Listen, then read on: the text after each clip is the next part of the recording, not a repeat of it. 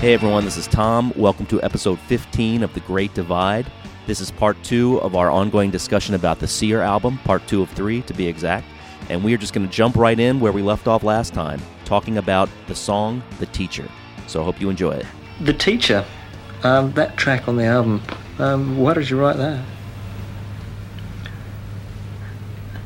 I don't know. If asking somebody why they write something is like, or asking a writer why they write something is, is a bit like asking them why they go to the toilet or why they eat food. You know, it's uh, it's just writing has has become uh, a part of me. Do you have to write every day? Um, sometimes, yeah. If I'm in, in that frame of mind, I do. Sometimes not. I prefer to do it from inspiration rather than sit down and slog my guts out and do it. Was it written for anyone?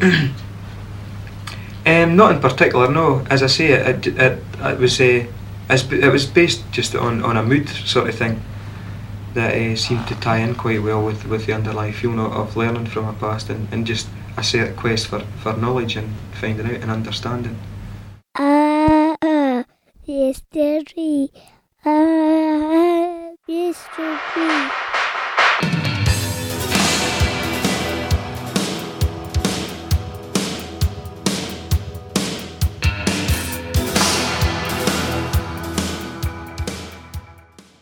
Okay, so the teacher we've got uh, this, which was the second single off of this album, and you know we're talking about singles, and I got to say, uh, much as I didn't think the Seer would have made a good single, I think this is a, a very poor choice as a single. Um, and sa- saying that, I absolutely love this song. I think it's a great song, but I think it's a bad single choice. I, there's just nothing about this song to me that screams radio play. Uh, but that being said, I think this is a great song. Um, fits in perfectly with the theme of the album, and really fits in perfectly as a as a almost a little sequel in, in a sense to the Seer. Um, maybe almost too much because it's almost like this is the song about the male Seer. Uh, the character that Stuart is singing about in this song seems almost like a, a prophet as well, just like the Kate Bush character of the of the preceding song. This is another great example, kind of like what I said about Look Away. This is another great example of a song that sounded fresh and different and new from from anything we'd really heard from Big Country before, but it was still clearly Big Country. And what I mean by that specifically is like, for example, the guitar lines that begin the song. It almost sounds like something you would hear in the theme of a Wild West type of movie. Whenever I hear that, yeah, it reminds me of Rawhide.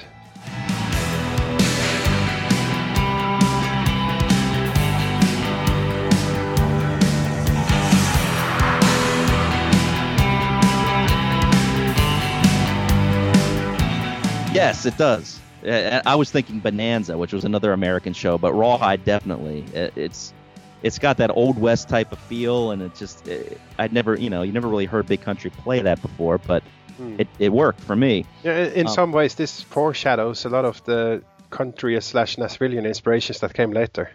It kind of does, and you know, for this song, um, another example of what I think is the standout of on this album, and I think was really needed for this album as a breath of fresh air from Steeltown, and and that's the these clean guitars, these beautiful clean guitars that go throughout this album, and even though they're they're clean and they're pristine sounding, they they still have an edge to it. I mean, to me, this song still has a, a, an edge, even though it's a musically, I think it's a gorgeous song.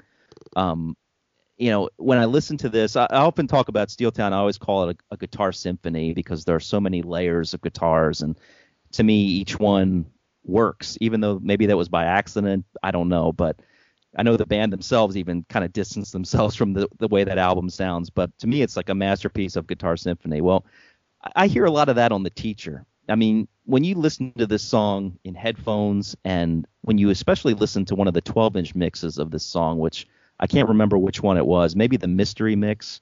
Oh God. Um, I if, if it's if it's the one I'm talking about, it to me it's it's one of the best big country 12-inch mixes around because they they you can you can almost hear every little part they bring in one at a time, and you can you can really get a feel for for the the guitars that went into this song. I mean, at times it almost sounds like um, it almost sounds like violins playing in the background, and just the way that it's it's put together.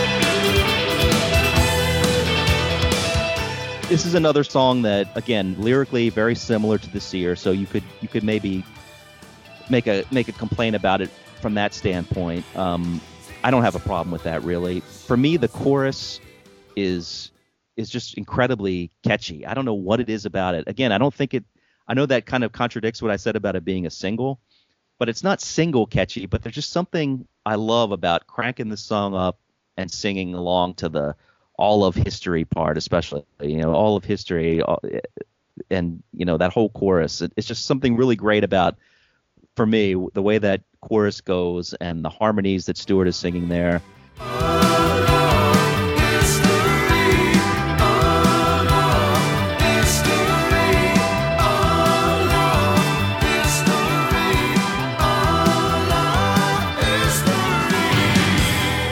I just think this is another great song on this album. I mean, this is this is one of the standout tracks for me. It's one of my favorite songs on the album, but I definitely would not have chosen it as a single. On that point, we do agree. Uh, yeah, this album it really is a mix so far. It starts with a lightweight pop rock song, and then you have this heavily mythical and folk inspired tune, and now we have this moody atmospheric song. And uh, yeah, like we mentioned, the the rawhide uh, guitar thing. it's uh, certainly new on a big country album. Yeah. Um, it's a likable song. I would not call it a stellar song. It's sort of for me in uh, what I call no man's land in the album. Not necessarily a bad place to be. Uh, I think this album has a bunch of tracks that are fantastic, a bunch of tracks that are good, and some tracks that are throwaway compared to what they, they should have been. Uh, so this is in the middle group, and uh, I, I, I sort of I'm, I'm, thinking as I hear you speak about how this is a continuation of the seer. I, I really don't see that. I, I really don't know how it could be. Um, it's uh, I know a lot of people kind of like a well, you've got kind of like a prophet guy who's foretelling the future and the mysteries of the world and this type of thing. So it just but this is a man and a woman that sits and chats or whatever during the night. There's no prophet. Who in the in the teacher? In the teacher, it's clearly a, a man singing the song. Have you seen the video though? Have you seen the video? The video makes no sense. Forget the video. The video is uh, don't look for the video to, to explain the song. Uh, I actually have some quotes from Stuart about what this song is about. Uh, which is very interesting and uh, somewhat disappointing, to be honest. Uh, initially, he said, "Well, about he said something about the quest for spiritual enlightenment on the Hold the Heart interview, but later on, he went much more hands-on. And I have this quote. This is from Sounds uh, in May 1990, where he said, "I don't know where the song came from. I just wanted to write a weird song about a guy who sat up all night stoned, thinking he had a thinking he had a great idea when he actually didn't." And he followed up with an interview in Melody Maker just a week later, a song about getting stoned and pretending you discovered the meaning of life so, and there are some allusions to this, especially the opening line. We talked and smoked all through the night. Right, right. And then uh, there's nothing more about that until the end of the second verse, where he says, uh, uh, "You wove a tale in silken curls and blew the mist in silver swirls." So that's again could be about smoking. I never thought of it that way until I read those quotes uh, much, much later. Uh, to me, this uh, song is a filthy one. It's about sex. And really? uh, it's about sex. This song is chock full of sexual innuendo. You're insane. It's uh, explain to me this. I will break it down for you because I know you need the teaspoon uh, feeling of uh, of what it is. Uh, but um, yeah, um, look, we have this young guy, and we have an experienced woman. This uh, th- when I say experience, that can be in any sense, whether it's spiritual enlightenment, and uh, this comes out in the in the lyrics.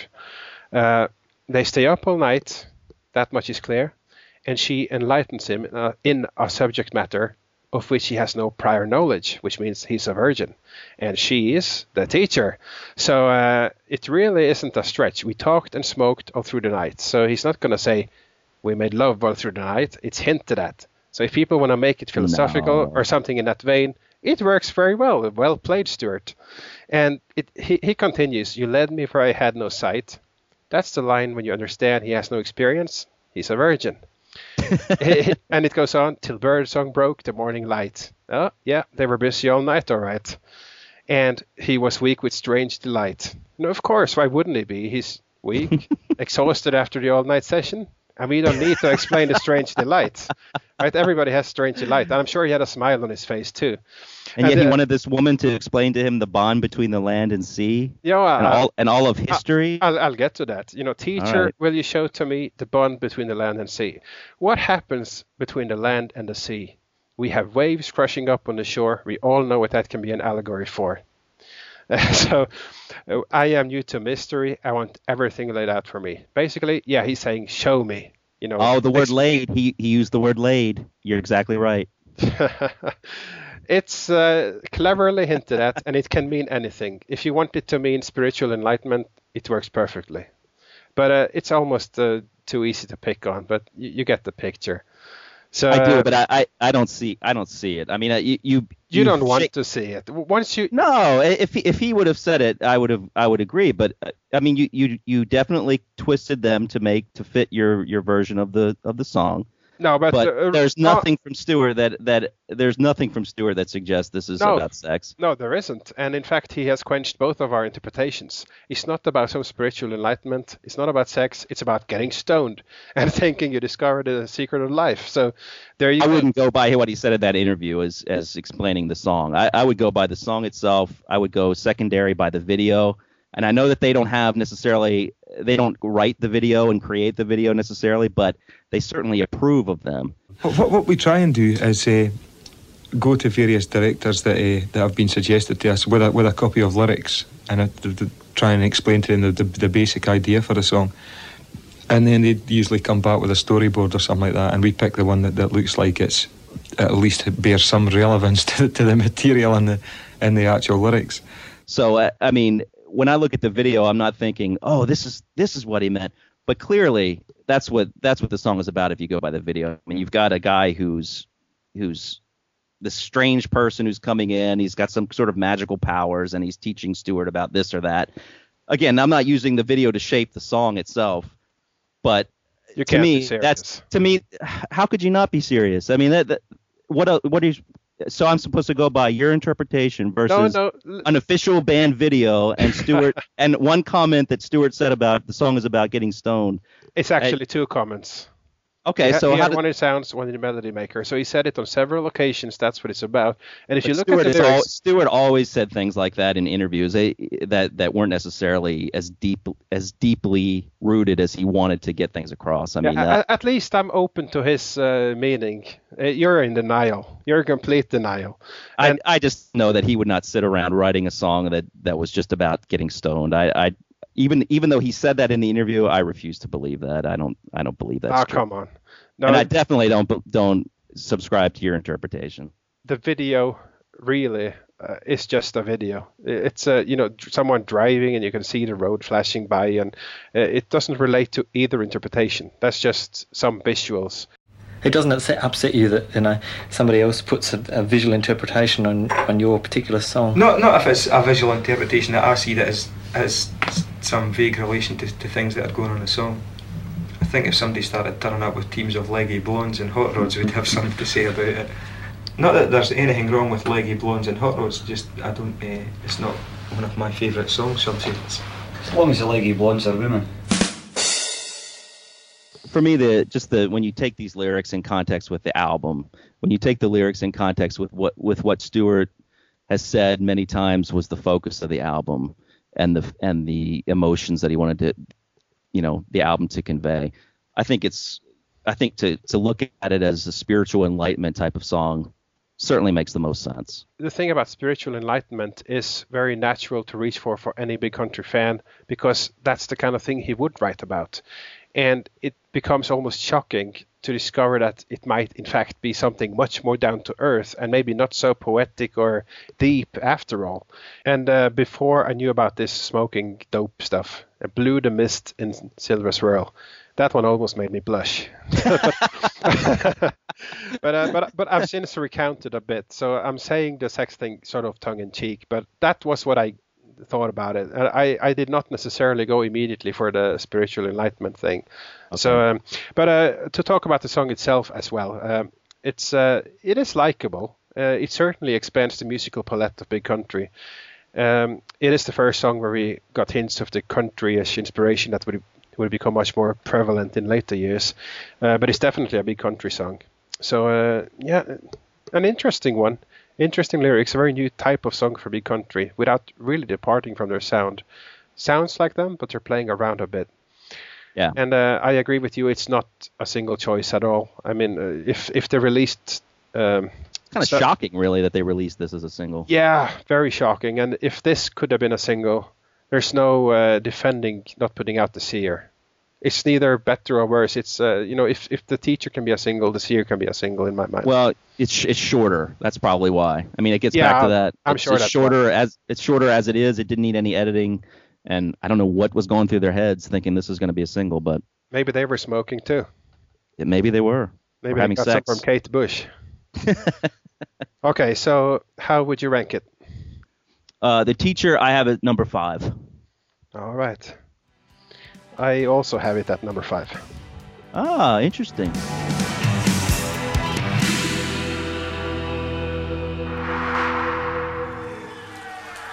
This is uh, another number from uh, from a new record, and this one is uh, quite pastoral and self-searching.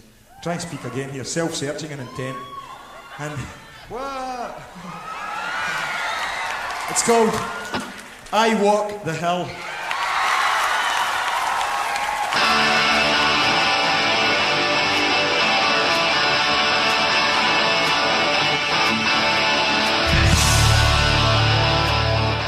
I Walk the Hill. You want to start on this one? Yeah, I almost don't know what to make of this song. Uh, I regard it as the second song so far of three big country-ish pop rock songs on the album. No prizes for guessing the other ones, really. and this, uh, I think, is clearly the best of those three. Uh, on one hand, it's very nicely executed. It has all the trademarks. The title of the song brings images of big landscapes again, always a plus. Uh, and it pushes a lot of the right buttons, but there definitely is an element of style over substance with this song. Mm. Okay, scratch that. It's not just an element, it's totally style over substance. But I like the style. That's what I can say about it. But if you start picking on it, and let's start with the lyrical content, it feels a bit like scat lyrics, which means stuff that is just sung on the spur of the moment to sort of fill the gap as the words occur in Stuart's mind.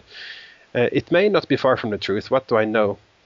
And I, I don't actually remember the source. Uh, let me know if you do. But I read somewhere that the band said that this is a song they just started jamming, trying to play a typical big country song. So well, actually, I, I, have the actual quote here in front of me. Um, uh, let me just read that real quick, just yeah. to set you up, because th- this is this comes from that article I mentioned before with Bruce, and he says this started off as a parody of ourselves. We were sitting thinking to ourselves, let's do a parody of Fields of Fire or something like that. So we just started playing these guitars on a typically big country style with a drum beat and Tony playing typically cod work bass type stuff. And it actually ended up sounding quite good. We decided to use it. So what started out as a joke, in a way, turned out to be really good. Mm. Yeah, exactly. And out of that, I Walk the Hill was born. So this is what happens when the band tries to sound like themselves just for fun. And, uh, Uh, I kind of think we shouldn't analyze the lyrics too much. This is another one that isn't necessarily very deep, but the words go well together and they do create imagery of Highlands, Scottish things, um, yeah, th- those kind of things. And uh, I don't know if it's just me, but I have a feeling that this song could have done better as a single, maybe ironically, than both one great thing, the teacher and hold the heart. so obviously this uh, this is in hindsight. I know how well those other singles did, uh, but still, I always had that feeling when I first heard the album that oh, this is of course, yeah, yeah. Of, of, course, this is going to be the next one. I have to look away, but right. uh, for some reason that just didn't happen. So um, yeah, we've had so much to say about each song on the album so far. I, I, don't have too much to say about this. On a personal level, this song is clearly not a big country classic, but it's a decent album track. And I think we used the word good filler before, and never has that tag fitted better on a song than than right here, uh, and that's exactly what this one is. It's a good album track, but definitely not a standout. Uh, obviously, it's it works on some level, but um, a part of what I think is a shame is that the previous two albums, pretty much every song was a standout, and here we got an album where that wasn't the case anymore. So I'm not gonna hold any ill feelings towards I Walk the Hill, but it sort of fits the bill in being an album that was somewhat lesser. It, every song wasn't a standout. There were some songs that were just quite okay. So um, this song is part of explaining why I hold the Seer to a much lesser esteem than the first two. So mm. that's I Walk the Hill. I Walk That Hill. Yeah, I, I agree with you a lot on this song. Um, I think I like it a little bit more than you do, but I, but there's no doubt this is a this is a filler type song, and yeah, the the good filler I would say is is definitely an apt phrase here, and you know the fact that it started out as a parody. I mean, uh, as them trying to do something that's in a big country, it, you almost can't escape the fact that it's going to turn into what it turned into, which is a good song. I like the song, I enjoy it, but yeah, there's something that's quite just not quite there. And on this album, I think eight of the songs I hold in incredibly high regard, and then there are two that are slightly lower. Um, this is one of the two, obviously, and I really still like the song. There's a lot of great stuff in it. Uh, there's there's great bass playing in it again. Um, in fact, listening to it again, I, I noticed that there's even harmony based parts where Tony is harmonizing with himself in, in the breakdown of this song.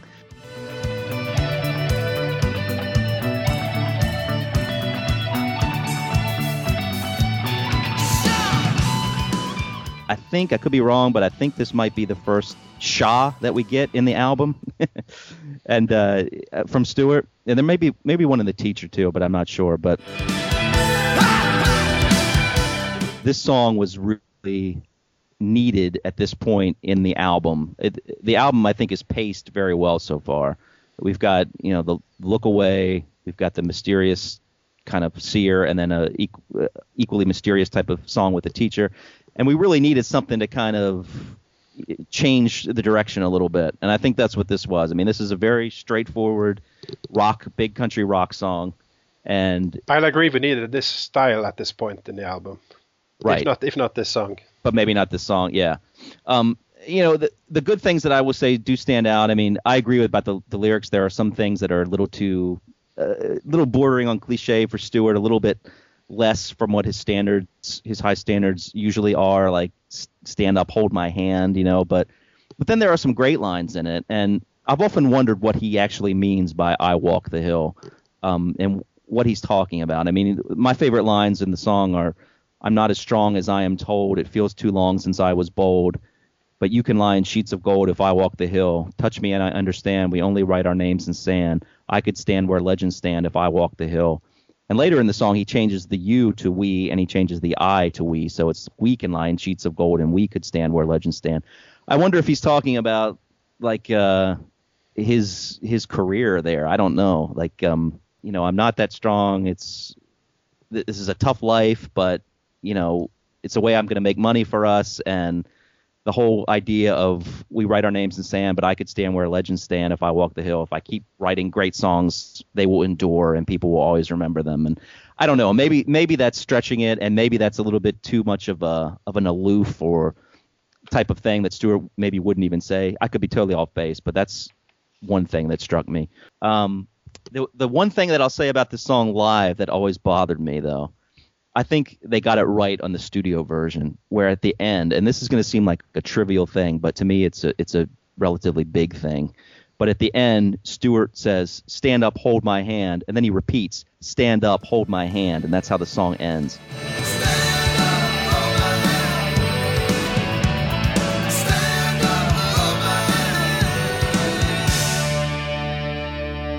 I love that. But for some reason, live, and we'll talk more about changing lyrics on this album when we talk about Eiledon. But for some reason, live, they would say.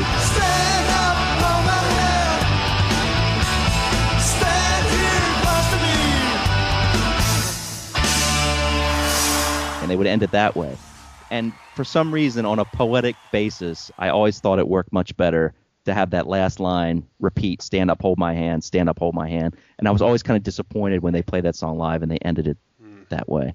So there's my little big country minutia moment. Yeah, and uh, I was my disappointment was that they actually played it live. yeah there could have been better choices definitely. Yeah, definitely. And uh, I mean, if they had chosen it as a single, which maybe they should have in some ways, uh, it, it reeks of singleness, but uh, they didn't. So no license to play it. Take it Definitely. back. You're out. Okay, so how do you rank it? Number nine, right? uh you're probably right but let me just make sure yes number nine. Okay, I have you beat. It's number eight.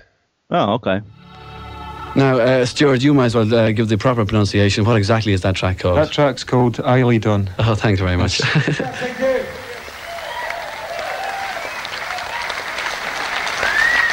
A long time ago, when I was a daft. Wait a minute, can everyone understand my accent? That's cool, because it's the only one I've got. Oh, God, I forgot again, that's twice. I've got two, introductions I've done now. Uh, a long time ago, when I was a daft boy, I read a poem by a man called Hugh MacDiarmid. And the poem was called A Drunk Man Looks at the Thistle, which was quite apt. And it inspired me to write this song. And the song is actually about knowing who you are and what you're about. And it's called Eiledon.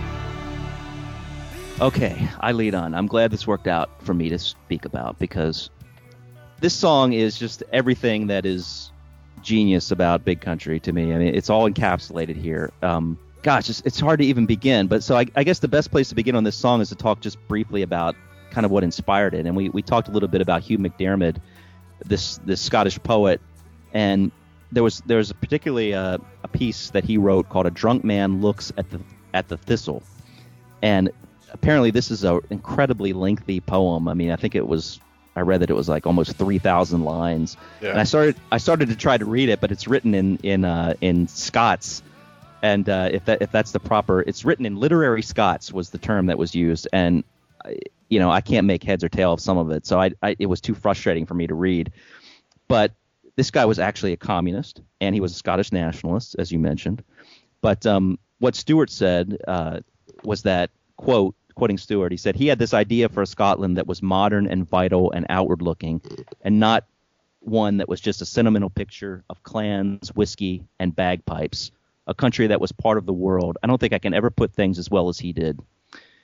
So Stuart was really reading about reading his work a lot before he was wrote the seer, and obviously this kind of inspired him to write the song Eiledon, which is what Stuart has said is kind of about a fictitious place that he created, and he created that name. Now, what's interesting when I was doing a little research on this is that there's a place in Scotland. Stuart wasn't quite as creative on this as as maybe we would think, because there's a place in Scotland called Eildon Hills, and it's exactly the same spelling as Eiledon, except without the e. So it's E I L D O N, and it's a place in Scotland that's considered to be um, a, a mystical place. It has it has kind of a a, a lot of lore about it. Um, and I'm I'm reading from something from the Wikipedia page about this place, and it said "Be- beneath these hills, uh, it's rumor it's the the lore is that someone named Thomas the Rhymer spent seven years with the Fairy Queen, who rewarded him with the gift of prophecy, which of course ties into the whole seer thing. Here also it is said that King Arthur and his knights lie in enchanted sleep. Um, and I always thought that was interesting because I bet a lot of that work that Stuart did on Restless Natives only a year before might have inspired some of this too, because you know we've got the whole idea from Res- Restless Natives of the heroes under the hills, mm-hmm. and and in fact maybe that's even what that line was in reference to was this Eildon Hills place, but. I'm sure that must have influenced Stuart someday because you've you've got the lines about the heroes under the hills asleep and one day they'll come back from restless natives. And there's also talk that this place was like a, a place of ceremonial gatherings uh, according to scholars back in ancient times. So I, the coincidence is just too much here to think that Stuart did not create the name Eiledon based on this place, Eildon Hills. Excellent research. Uh, it almost duplicates mine to the letter, except uh, except I have a second source for the naming of the song as well. Uh, oh, cool. It seemed that Stuart seemed to rework two different words and concepts. Uh, first, there is the Eildon, which, as you noted, is a historically notable spot and all of that. Uh, second, there is a word, eidolon, uh, which suggests something which is seen but not quite real. Mm. And uh, this word can connote something dark and ominous, as in Stuart's warning that reckoning is drawing near. But it can also mean an ideal, an imaginary thing which is yearned for by the writer. And by combining these two distinct words, Eildon and Eidolon, he gets Eiledon. This is just my Wow. theory. I'm not putting words in anyone's mouth, but that's what I get out of this. Uh, so Eiledon then becomes Stuart's uh, own ideal place to call my own. So Eiledon is the imaginary place, but it still provides strength to see the future through, in the same way that MacDiarmid's, uh, you know, protagonist in his poem reflects on the past and imagines a future Scotland. Right. And uh, here Stuart elegantly imagined his own. So uh, I think the song is both a tribute to and a comment on MacDiarmid's version. Uh, That's great. That that makes perfect sense. I wouldn't. I, I'm sure that's probably true, without a doubt.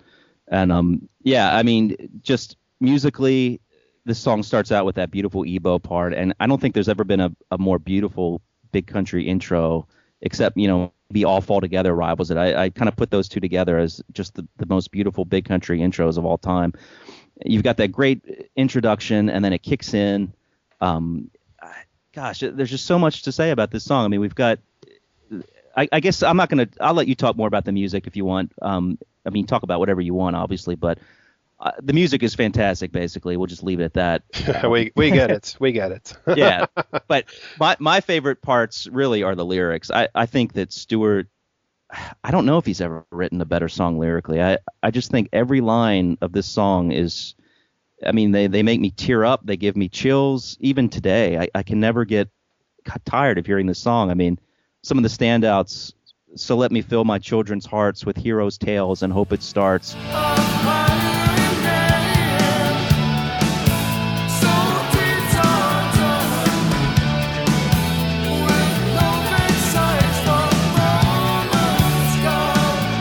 I mean, it just doesn't get any better than that. And then, uh, it, to me, the the line that always just destroys me, and the part of the song that always just destroys me, is when we get to that final.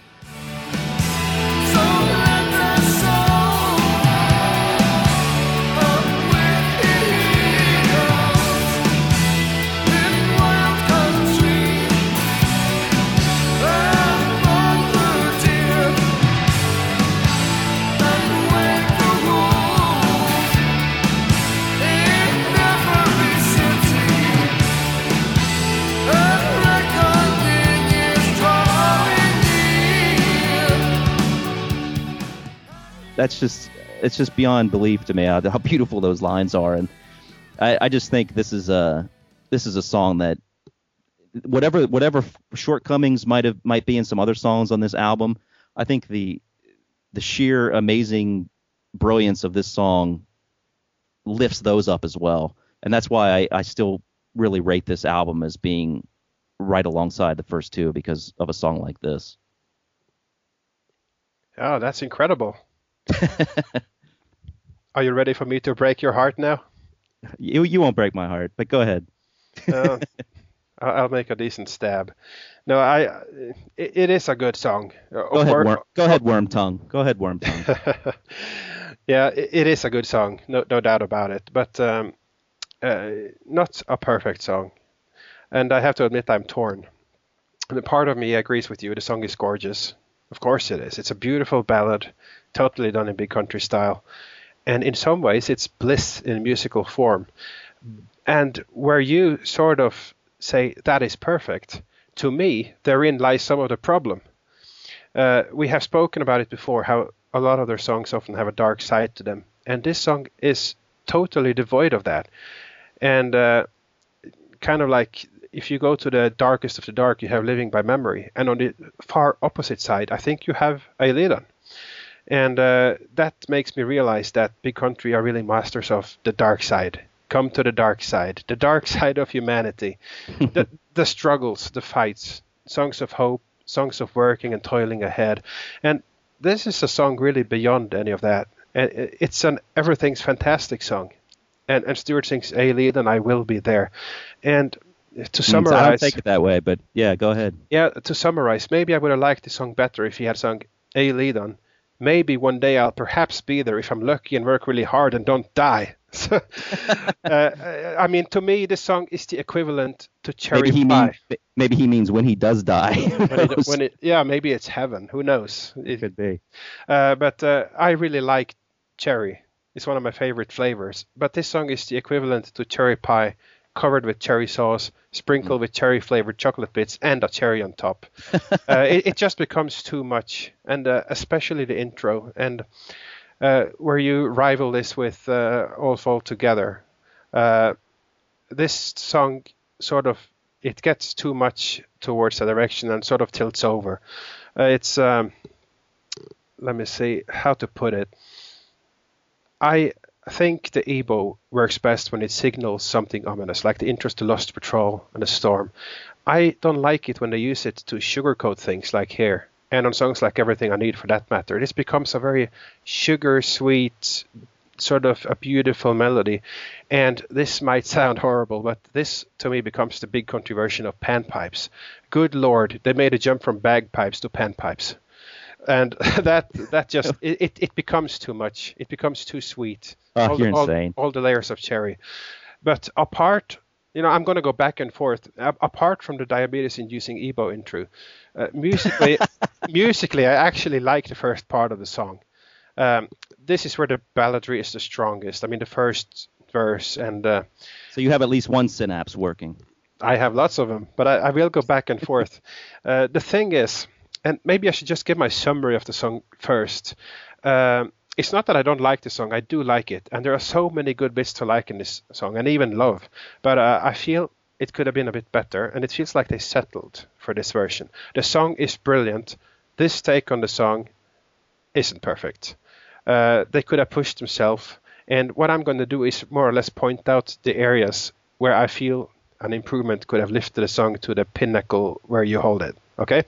Okay. So uh, And but before you do that, let me say let me just say one thing. I I also think there's one area where this song could be improved, and I don't want to steal your thunder, but I, I just want to say before you Okay. say it that there is one area where I think this song could be improved. So go ahead. what, why don't you say it? We Oh, might okay. we, we might not agree for all that matter. Well, I, I think that I think the only thing that could make this song better is more unrestrained drumming from Mark. Um, there are parts in this song where I think the drums are great, but there are parts where I really wish he would just go off almost into more of like a I don't want to say Keith Moon, but I'm thinking that you know like a more of a Keith Moonish type of flurry of of fills, and I think it calls for a little bit more unrestrained drumming from Mark. There are times where he's just really playing a little bit too simplistically, and I know that they probably thought that's what the song called for, but there are parts where the song just cranks up uh, emotionally, and I wish his drums would have come up a little bit with that. And that's the only part of the song that I that I would say could use a little bit of improvement, just a little bit more passionate drumming from Mark in places. Okay, cool. That's not on my list. So Okay, good. all right. Yeah. So um, the I like the early part of the song where the balladry is the strongest, and the choruses are also good. They are powerful. They're fully realized. The Aelid and I will be there part, and very nice. But there are some awkward transitions, and especially the transition from the uh, to the first midsection. You're coming out of the initial balladry and see the future through, and then it goes into I choose this place.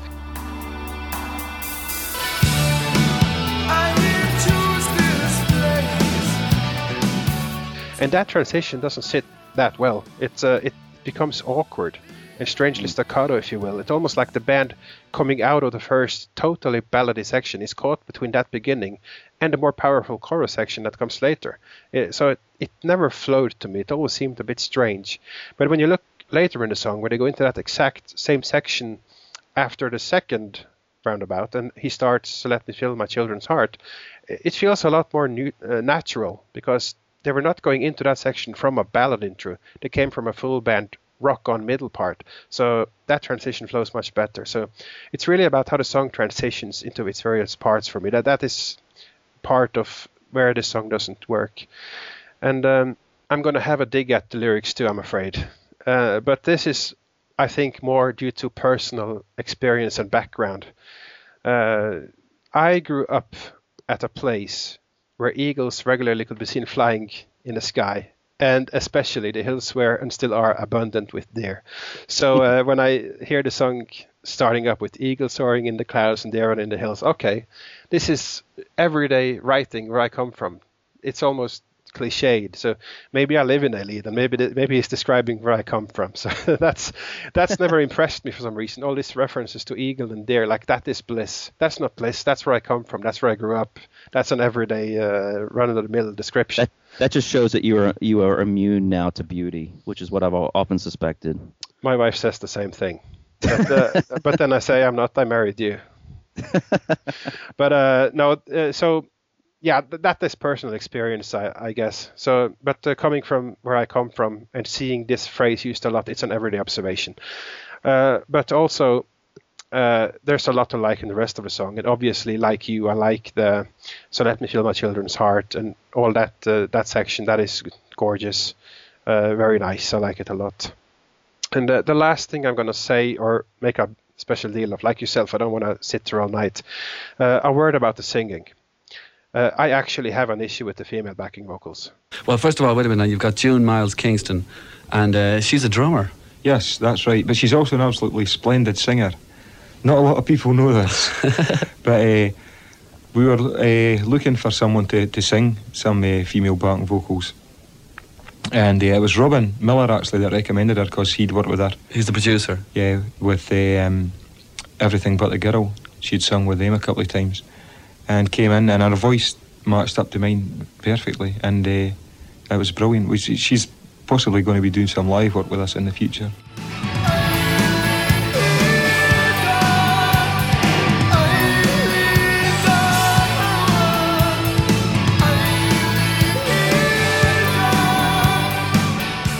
There's no personality, no emotion, no nothing. I feel they're just singing along, hitting each note perfectly. It's technically sound, but they don't add any emotion or personal touch, so it lets the song down.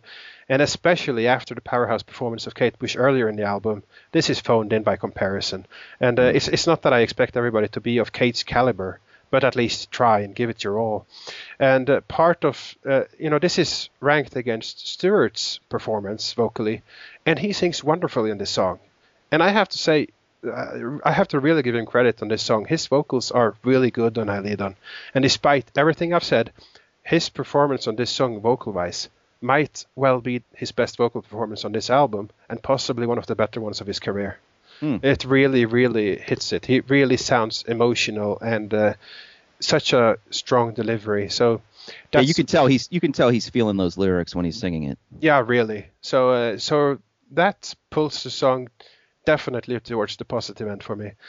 Uh, so it's a shame that the female backing vocals don't live up to to Stuart's uh, you know set bar for this well, song, so to speak. I, I kind of look at those background vocals as just a really nice, subtle uh, shade in the painting. I mean, it, it, I don't think that song calls for something like Kate Bush. Who, no, who, definitely not. But it needs to have emotion.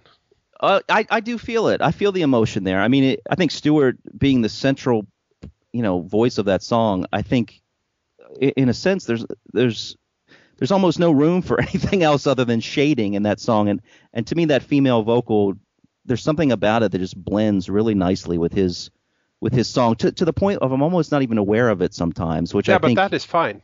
And uh, I, don't, I don't want really anything else. But it's uh, I, I could have pulled out examples from various pieces of music where I think the the subtle background drips with emotion and not just technically hits the notes and has the right volume and, and those things. So there's something there that doesn't click. And uh, the same singer is on Remembrance Day, so we'll talk about that later. But she does a better yeah. job there. Definitely. Yeah, I, yeah, I, yeah, we'll have to agree to disagree on that because I, I think she, I definitely hear sure. emotion in her voice, but uh, I like her on there. But I think you've, I think you've, um, taken the lyrics, at least from my perspective, in the wrong way. I mean, when I when I listen to this song, I don't think bliss. I don't think oh everything's perfect. To me, it's a sad. It's almost a sad, melancholy song. Uh, it's it's kind of like a longing type of song. And for for me, when I hear these words, they almost they're so beautiful that they almost um, how should I put this? They almost are a, a reflection of how you know crappy the the real world can be that's what I'm thinking. It's like uh, the the real world can be such a brutal, awful place, and this is something that we're longing for. But but in that longing, it almost makes the the reality of the world that we do live in even more a little bit in your face. So when when I hear this song, I don't for even a second think of it as being sugary sweet or everything's great or or anything like that. To me, it it makes me uh, just feel it, it just gives me a real melancholy feel. Like I say, it makes me tear up quite often when I hear this song. And it, I'm, I'm, not going to say it's a sad feeling because it's not sad. It, there's a hopefulness to it, but, but to me, it's it's like the best of the of the positive big country songs. And then I definitely see I feel a darkness in this song, but I feel someone like struggling to emerge from that darkness. But I still feel the darkness in the song, um, like references to the wolf that had his fill and all that kind of stuff. I mean to me, this is yeah. like a song of, of something that has not been realized. It's something that we want, but we even we all kind of know deep down that we'll never find a place like this. Uh, we definitely see that differently uh, because there's yeah. no there's no real reference to to this. So that's that's how you how each person reads it. Uh, he's definitely describing a lot of hope. Like uh, uh, he starts with describing a, sort of a dream place, and here is strength for us to find. Here we can make it. I have hope for the future. The children uh, carry the torch, and I will be there. My dream is there. And it doesn't really say where the starting point is, whether it's awful or good or what it is, but there's just hope. And uh, I don't see the darkness. I don't see uh, where the awfulness that he comes from is. It, it, I see no references really to it. But um, you know, it, that, that, not, that, that's the beauty of the song, really. I think. Yeah, I mean, it's not it's not specific references, but that's just the way that I take it. It's I, yeah. I just feel like those, you know, I, I and you can hear it in his voice. I mean, when I hear him singing, I don't hear him singing happily. I mean, I, I hear him singing hopefully, but incredibly emotional, like we talked about. I mean, yeah, he does he, that. He's really uh, he's really clear, feeling this place and, and feeling the hope, and he's touched by it more than sad by it. Yeah, and clear and clearly, whatever the place is, he's not there. You know, and, and that's I think that emotion comes from wanting to be in a place like that so badly. But yeah, I yeah, this is uh we we definitely disagree on this song in a lot of respects, but uh, yeah, uh, but uh, I can summarize in one line how I feel about it. I like the song a lot, but I always had a feeling that the potential of the song is bigger than the actual performance of it. Mm. All right, good. Well, uh, yeah. I mean, I, to me, it to me the potential is realized here, with the one exception that I spoke about earlier with the drumming. Um, the last thing I'll say about this, uh, getting back to the live performances of these songs, this is one of those songs that I think a lot of us, uh, certainly I did. I know there were others who used to always dream about hearing this song live. Like, man, why can't they ever play Eiledon?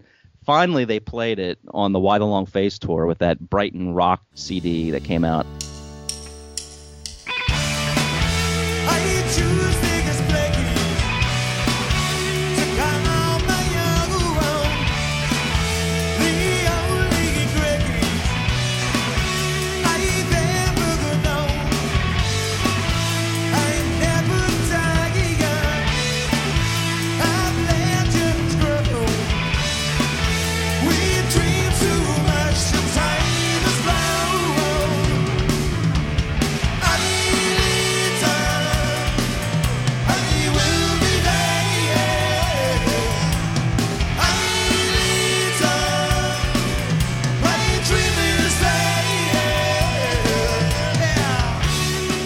I was so excited to hear Eiledon live, and they did a really good job of it. I like I like the version that they did. Yeah. Um, it was a it was a little fast maybe, but maybe that works better live. Yeah. But the one the one thing about it that drove me crazy, and I know it I know it bothered other people too, and I still to this day can't figure out why and why this happened. But one of my favorite lines in the song, Stuart says.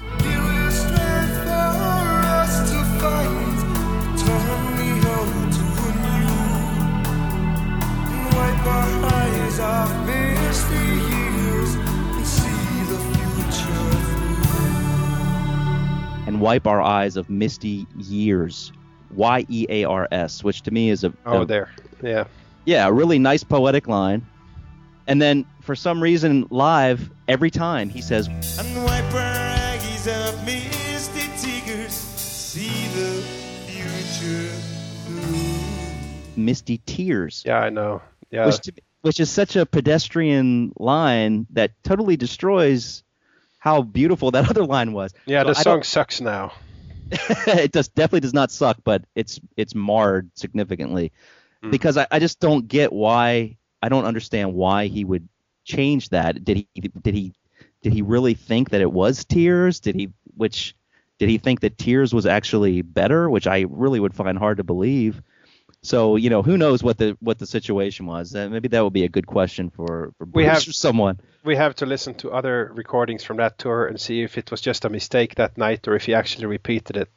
I, I've heard it on subsequent sh- subsequent performances of that song. I know that I have. Then he probably thought that was it. That yeah, and that's that's surprising to me. But you know, I, I guess it's uh, maybe it shouldn't be because I remember asking him once about the song "Can You Feel the Winter" and he didn't even remember that he recorded that song. So- right. So obviously this ranks very high for you. Is it number one? yes, Yeah. I lay, Eiledon as number one. As I said, question of the day. Well, there there is another one that rivals this, and I, I really really went back and forth on it because there's another one that I love almost as much, but I, I had to go with Eiledon. So that yeah, number one.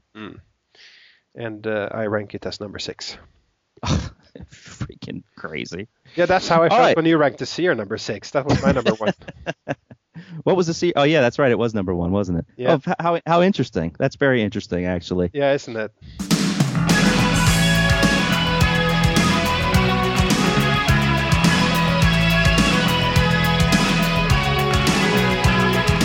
And now we come to one great thing, and uh, yeah, allegedly one great thing. uh, before I get into the song, I will take a step back uh, and look at the year as a whole. Uh, this is really the first big country album with what I would call lightweight material on it.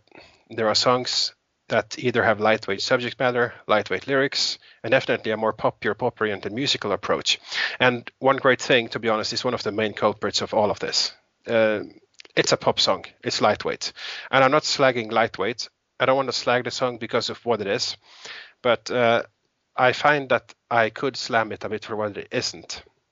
And primarily, I feel this song isn't made for big country fans. I feel it very strongly as a constructed pop song, uh, where the subject matter is lightweight, it's easily digestible, it's made for mass consumption, which means that by definition it's seeking an audience outside of the core big country fans. And this is problematic on some level. Uh, not that there's anything wrong with, with trying to expand your fan base, but be careful not to alienate your existing fans. And I will not say they went that far here, but in hindsight, I quite honestly and very strongly see songs like One Great Thing as a natural step towards peace in our time. Yeah. And and coming from me, that is not a compliment. I strongly dislike what Peace in Our Time represents in the big country catalog. And although the Seer definitely isn't on Peace in Our Times level at all, uh, there is still the overall issue that any album that points the way towards something like Peace in Our Time really starts going in the wrong direction for me at least. Uh, it may not be that songs like One Great Thing are so horrible in themselves. Um, I may I may retract that later, but it does represent something negative. It signals a move away from songs about pain and truth and things that matter towards something else entirely. And uh, even though One Great Thing has all the big country trademarks in it, and as likable as those are, things are again way too sugar coated. And especially coming off an album like Steeltown, which to my ears is one of the very best albums in the history of mankind. And then we go from that to this. They come back with singles like Look Away and One Great Thing. So this is just to provide some context here and looking at the bigger picture.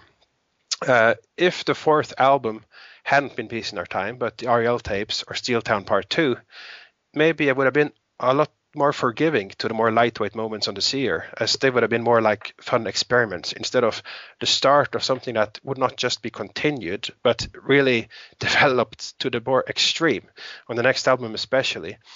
Um, and that's the start of a direction which which seriously detracted from the strengths of the band and driving away a lot of their existing fans. And I, I really regard this as a misfire. It all started on the Seer with songs just like this one.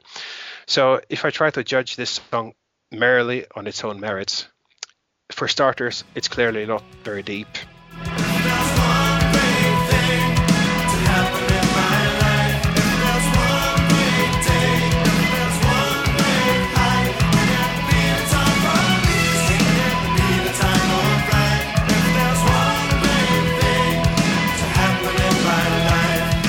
It, it is lightweight, and uh, even though we, we all want peace, uh, we all seen too much fighting, but we also seen hundreds of songs wanting peace that offer no deep thought on the subject matter beyond just wanting peace and being sick and tired of being sick and tired. And while I agree wholeheartedly with the subject matter, the song still manages to give me literally nothing.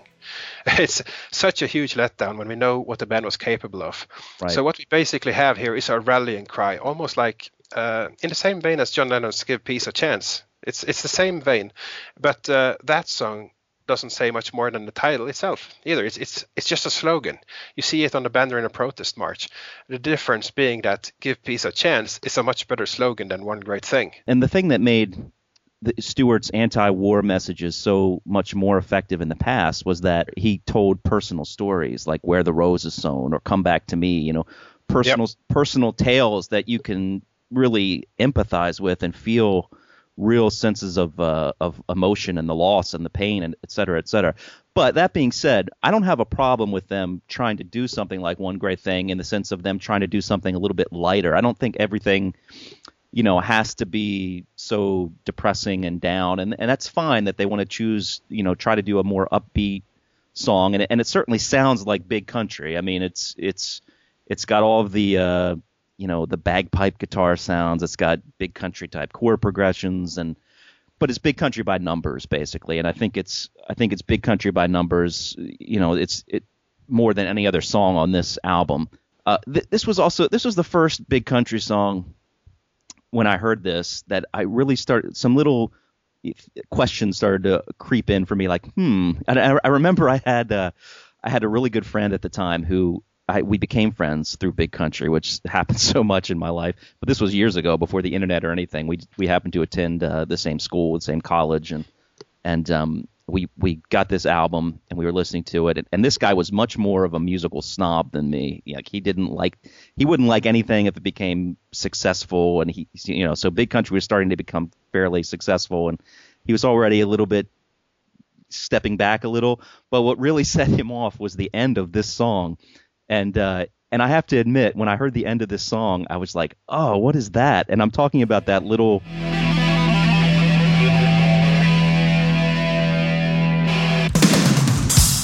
When I first heard that, I just thought, "What? Is, what is this?" You know, and, and it seems like that's something that only a, a complete purist type of person who's maybe overanalyzing the song would fixate on. But it really was something so different for me and something that I would not have expected to hear in a big country song.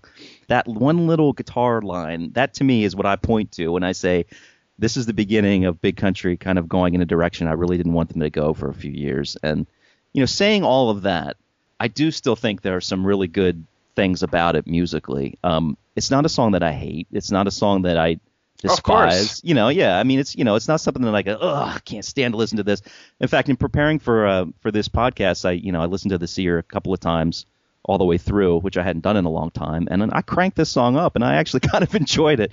And the chorus to me is the weakest part of the song, but yeah, I, I agree. Yeah, I mean, I really like the verses, and um, you know, I'm not really talking necessarily about lyrics here. I'm talking more about music, but um, kind of like Look Away, that the one thing that I do respect about this song is that even though it's a pop song, they really didn't dial down the musicianship in this much at all. I mean, because we've still got great, crazy bass playing from Tony. You know, he's moving all over the fretboard.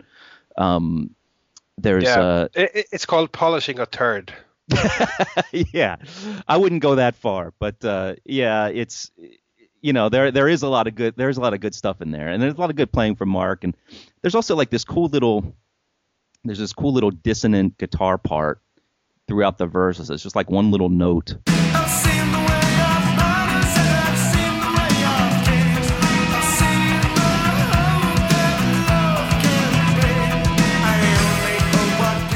I like that little little touch, um, and I also really like the breakdown section. I gotta admit, when the when everything breaks down in the middle, and he's like, "I've seen too much of what fighting has done," and then you get the chant in the background, which which is a little over the top, maybe, but Yes, I, it I is like. over the top. yeah, I do like it. No, Um, I don't. I hate it.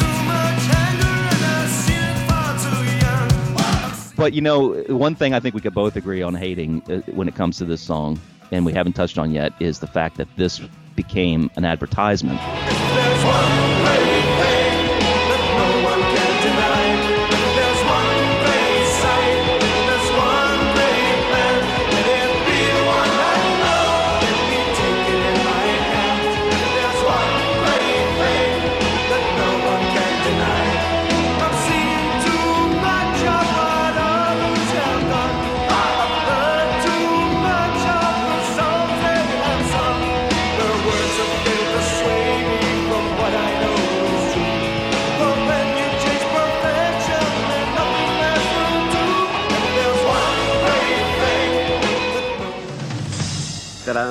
One great thing from Big Country, our beatbox guest today. You're laughing during that as well, fellas. What's so funny about that? Uh, is it a while since you've seen that one? Yeah, it is. It's uh, it's funny because that's the uh, the uh, song which we um, supplied to uh, a certain company for a beer commercial in Scotland. You know. I want to talk about that, as a matter of fact. Huey Lewis was in this uh, studio not so long ago, and he was uh, he was he wasn't exactly giving out about people who, who get involved in deals like that, but he was sort of saying that he would certainly never do it for for very all the right Yeah. reasons. So so how come you guys got involved in it? Well, I, was the I, I think that uh, there, well, the reason that, that we got involved in it was quite basically that we needed the money. We were skinned. Well, he's- Right reason. it was it was right in the middle of all our business troubles. and, Hmm, we're going to get some dosh, you know. Yeah. Because uh, well, not not only do we have to be responsible for ourselves, but there's other people who uh, who rely on us for their their, uh, their uh, living as well. You know. I think it is perfectly fine that they did it. I think it's perfectly fine that they got paid for it. What I don't think is fine is that they made the song to begin with. So I don't blame them for I don't blame them for capitalizing on anything they've ever made. But I wish they had capitalized on a better song. Yeah. Well, I, I actually asked um, Bruce about this by email because there was some talk about it on the on the page, and um, I, a lot of people had said that the band actually went back and re-recorded the entire song. Now, I didn't believe that. I thought, why would they re-record the entire song? Why wouldn't they just um, use the the music track and then dub the new lyrics over top of it? I mean, that would seem to make the most sense. So I asked Bruce about that, and sure enough, he confirmed it. They really re-recorded the entire song, and and, and here's what he said. I mean, it, now it may not have been the entire song; it may just have been you know a small uh, arrangement of it for the commercial. But he says, um, "We re-recorded one great thing at Castle Sound in Pencaitland, in Pencaitland. Period. The ad company came up with the lyrics." And after the ad was shown, we never played it again. Looking back, it was good money, but Stuart felt he couldn't sing it afterwards. So Stuart, you know, it obviously must have bothered him, I think, too. And and, and since we're talking about these lyrics, and, and now we have confirmation that the ad company actually wrote these lyrics, um, I transcribed them on uh, on the page, and I got a little correction from someone, and we I think we've got the final version now. But it's if there's one great thing that no one can deny, if there's one great sight in this one great land, let it be the one I know. Let me take it in my hand. If there's one great thing that no one can deny, I've seen too much of what others have done. Uh, I've heard too much of the songs they have sung. Their words have failed to sway me from what I know is true. For once you taste perfection, then nothing else will do. I mean, I'm, when- I'm, I'm, I'm just thinking, apart from the last line, what does this have to do with beer? yeah, I know. But the, the last thing I'll say about this song is that they did eventually play it again, and it was on their acoustic tour, um, which I think happened after the Buffalo Skinners. We'd like to play a song for you now that we haven't actually played on stage since at least a fortnight. But actually, what I'm mean really is we haven't played on stage since about 1986, one thinks. So some of you may not even have been born then. I certainly wasn't. 1986 into the valley. My God, there's a guy who's got his dates next time. Someone was obviously supplying you with lots of drugs very cheaply. Who's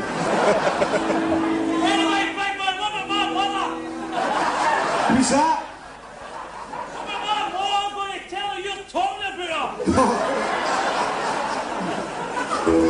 Hey, I can't help it, man. At least they're smooth.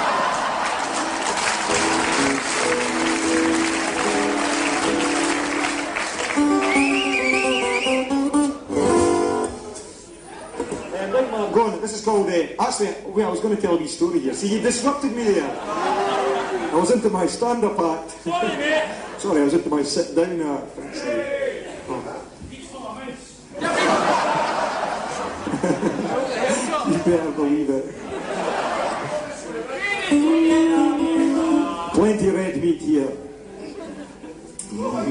Anyway, about the story. So we stopped playing the song about 1986 because basically we couldn't play it on stage without uh, bursting out laughing because because it got made into a beer advert on the telly. The song's called One Great Thing.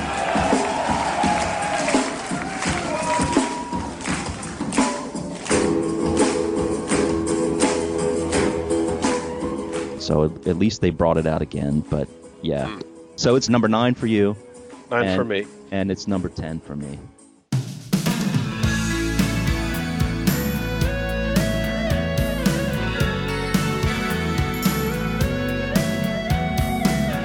Okay, so now we come to Hold the Heart. This is certainly maybe a first for for Stuart as far as being a, a breakup type of song, but I really love this song. I, I have to admit, um, and just a little personal story. This song really came to mean a lot to me when uh, shortly after it came out, I had one of my first breakups, my first big breakups in my life, and I was I was dumped. I remember sitting there listening to this song quite a bit, you know, and being upset and thinking all day in your room, playing it over and over again. Yeah, exactly. and the, the lyrics really captured that feel so well, you know, especially certain lines that I'll mention here. But um, musically, um, I really like this song quite a bit. Uh, it- it's it's got a really nice EBow portion uh, of the song that that plays a beautiful melody that works very well, I think. Um, once again, we've got the the clean guitars that are so prevalent in this album. I think there there's some really interesting guitar parts here. Um, but to me, the star of this song is definitely the lyrics. I, I think whereas one great thing is is one of Stuart's weakest lyrics and and really kind of bland and just uh, you know too big and not personal enough. This song to me is just the opposite. Uh, This is one of his. I think this is one of his best lyrical efforts um, in his entire catalog. I mean, I, I don't think I've ever. I'm, I'm sure I ha- probably have heard something that's comparable or maybe even exceeds this, but I can't think of it right now. As far as a set of lyrics that that captures so beautifully the feeling of you know love lost, and there are just so many incredible lines in here that are just so intensely personal and and uh, and beautiful. And you know, some of the some of the ones that really stand out to me um, this one especially when he says, "I would wait a hundred years to hear you say my name, the way you did before he came, the way you will again." At, at the time when when that pain happens to you or when that hurt happens to you, and you feel so intensely emotional, I mean, lines like that are exactly exactly sum up how you feel, and and then there's just some other beautiful lines that that just to this day give me chills because they not because they necessarily apply to me like some of the other ones other lines did, but just because they are such a nice part of this story that he's telling. And one of those to me is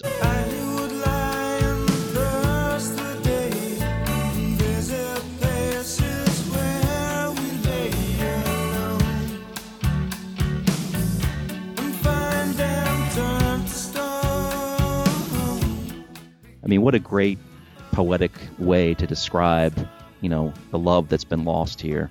Um, and then another line to me that that really gets back to that abstract lyric writing that I love about Stuart's writing, and my my my favorite way that he writes. Uh, and and this line, I think I don't 100% understand exactly what he's saying here, but yet it's again it's one of those lines that's just so poetic and beautiful that I it I get I get it I I understand it on a deeper level, and that is um.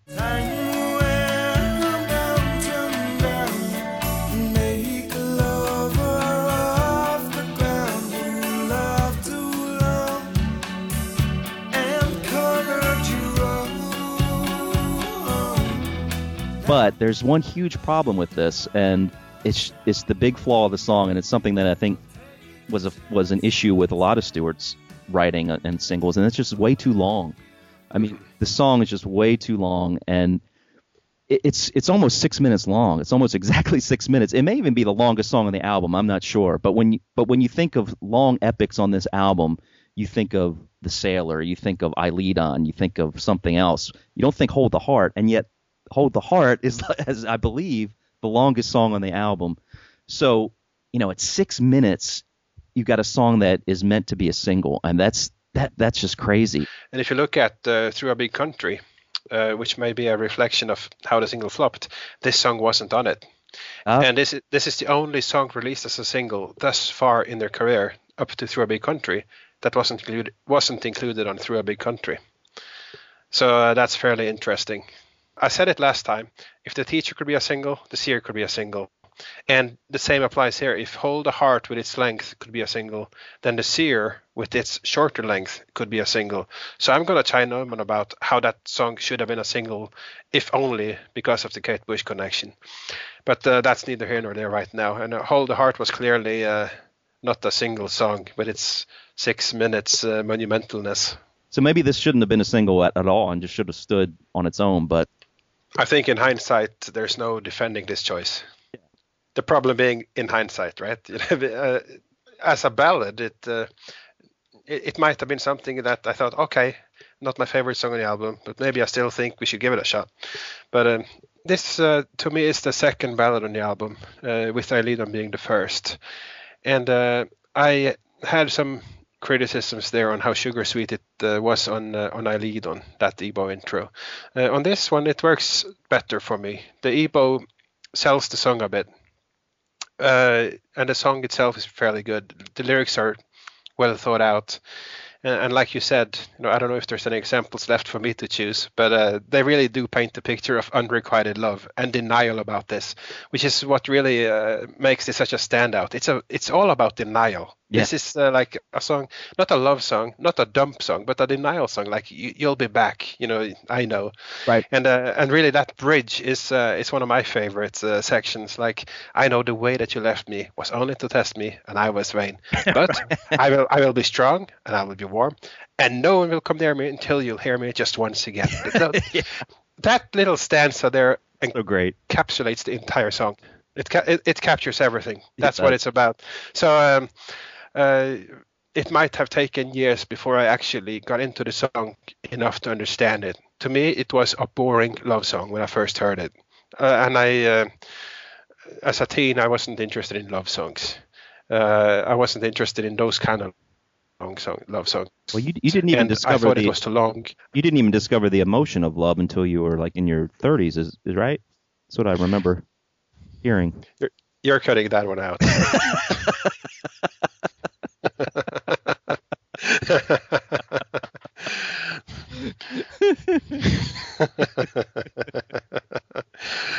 That's what you call sabotage, my friend. it really is a song about uh, unrequited love and denial. So, uh, and it's it's fairly brilliantly done. Yeah. There's no denying it. Those lyrics are fantastic. Uh, but uh, the problem remains the song length. Even though I uh, have warmed considerably to the song over the years, uh, it is too long.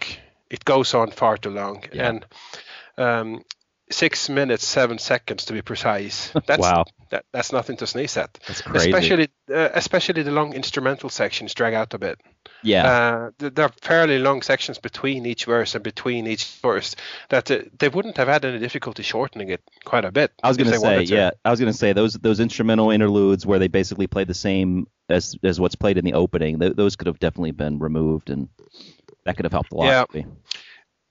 What makes it okay is that uh, the EBow is fairly uh, nicely played over those sections, even though it's the same thing over and over and over and over Right. again.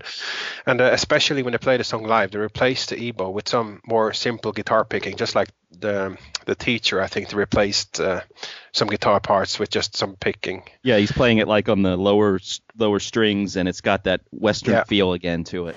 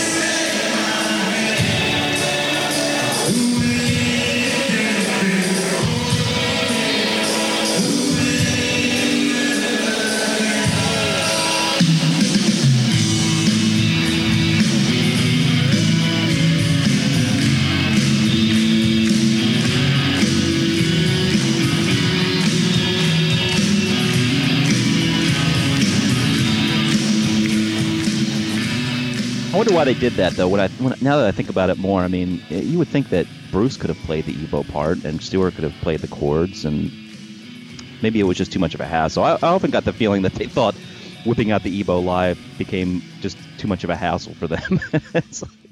especially as yeah. the tours wore on, because even even later, I remember on King of Emotion, early when they used to play King of Emotion, they would bring out the EBow for that very brief EBow part, and then as they yeah. got on, they were just like, "Forget it, I'm just playing this regularly." no one will notice. well, as someone who has played an EBow on stage, I will have to say that it is kind of strange when you play it and you're finished. You don't know where to put it. It's like, where do I put it now? I've got to keep playing. You just kind of drop it on the floor. So yeah, maybe it, maybe that was part of it. I don't know. Yeah. So, but anyway, we're we're digressing. Yeah. And uh, like I mentioned already, uh, this is the only song that they released as a single in the 80s that wasn't included on Through a Big Country. Which yeah, that's, that's very interesting yeah, so that that is, and uh, obviously it's a reflection on how bad the single flopped. It wasn't yeah. a success, it wasn't a hit, and it still was too long. But uh, interestingly, and this yet again brings me back to my previous point, instead of including Hold the Heart on Through a Big Country, they included The Seer, which wasn't a single. Very interesting. And, and, I've always said it should have been a single, but it was included on Through a Big Country in the place of an actual single. Wow. So again, raises the point I made. Correct choice of songs for singles, and uh, I even think a full-length version of the Seer would have done much better than Hold the Heart. So. Uh, You're probably I, right. At least with I'm, the I'm, I'm, yeah, yeah, I'm pretty clear in my opinion of this. Hold the Heart, much like uh, the teacher, was the wrong choice for a single. Should never have been it. So uh, obviously, I'm saying this with the benefit of hindsight, but I I know if they had pushed for the Seer instead with the Kate Bush name, it, it would have it would have beat number 55. Okay, so hold the heart. I rank it right below the Seer at number seven. I knew it. so I rank it as number seven too. You know, it's funny how Svein and I criticized the song for being too long, and we ended up talking about it for about 20 minutes. So we're going to have to stop things here for part two of our Seer trilogy. We'll be back next time with episode 16, which will be part three, the third and final part of the trilogy. And we will continue to talk about the songs we haven't gotten to yet, and we'll offer our final thoughts on the album. So I hope you enjoy it. And thanks so much again, everyone, for your feedback. It really means a lot. We really appreciate it. You can give us that feedback at bigcountrypodcast at gmail.com. You can go to our Facebook page, The Great Divide Podcast you can visit us on iTunes, leave some comments there. Just search for the Great Divide Big Country Podcast under podcasts on iTunes. And uh, check my music out too. I got to give that plug Reverb Nation slash Thomas Kercheval. If you want to hear some of my original music, I would appreciate your listening and commenting. And that's about it. We will see you guys next time, and we're looking forward to it. Hopefully, you've enjoyed this series and can't wait to uh, deliver the last one. So, we'll talk to you soon. Take care. Bye bye.